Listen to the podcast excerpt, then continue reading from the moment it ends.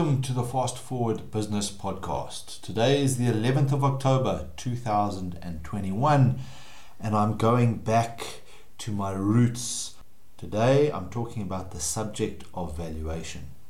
So the title that I'm giving to today's podcast is Second Guessing the Value of Valuation.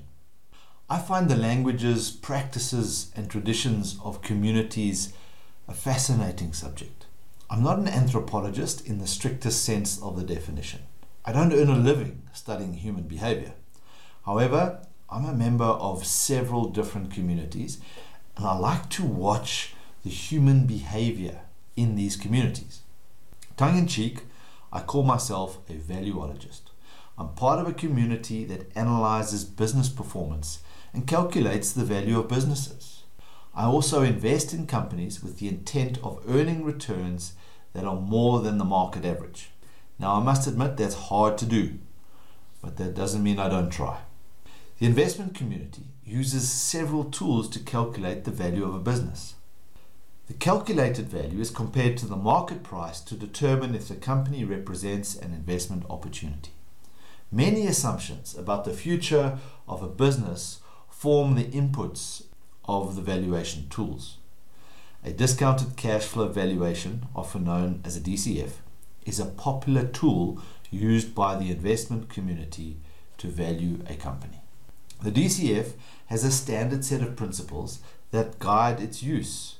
Let's call these the language, practices, and traditions of the investment community. If everyone is speaking the same language and following the same practices, then the outcomes from a D C F should fit into a normal distribution. The variance in the distribution should be explained by the different assumptions and biases of the community members who are using a D C F tool. The average of all the valuation calculations from everyone's D C F should be the consensus value. The obvious problem is that we can't collect the data from all the D C F spreadsheets on different investors' computers.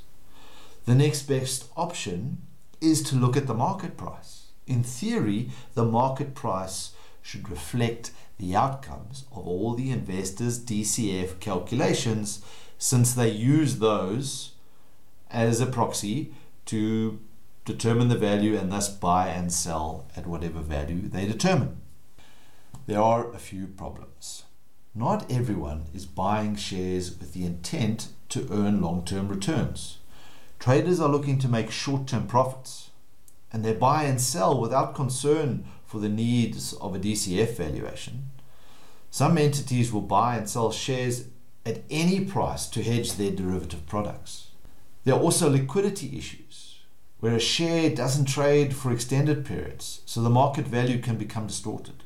All of these so-called problems create opportunities to exploit the differences between the value and the price.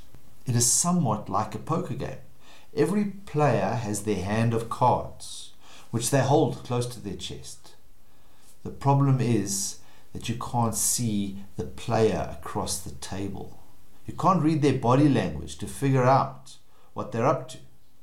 In the market, you must read the signals based on the trading volumes and the price, and whatever the chart tells you.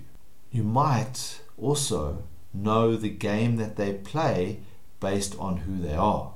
Pension funds, banks, asset managers generally have a style of play. There are so many signals to interpret. It's not surprising we find ourselves second-guessing our efforts and questioning the tools that we use. What use is the D C F valuation tool? There are so many different assumptions about the future that affect the D C F valuation. There are several different investing styles, and we're all biased in some way, and our incentives are not aligned.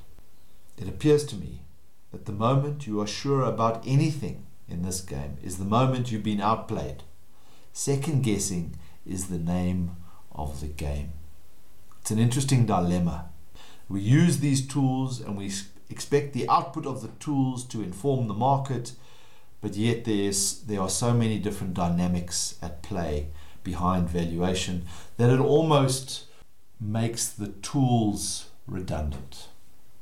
And yet we continue to teach them, and we still try and play the game and use the tools and second guess ourselves.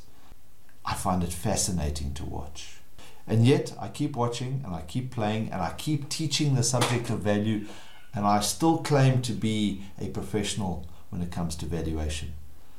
But I'm a professional with a great deal of self-doubt. Thank you for listening. We'll see you on the Far Post.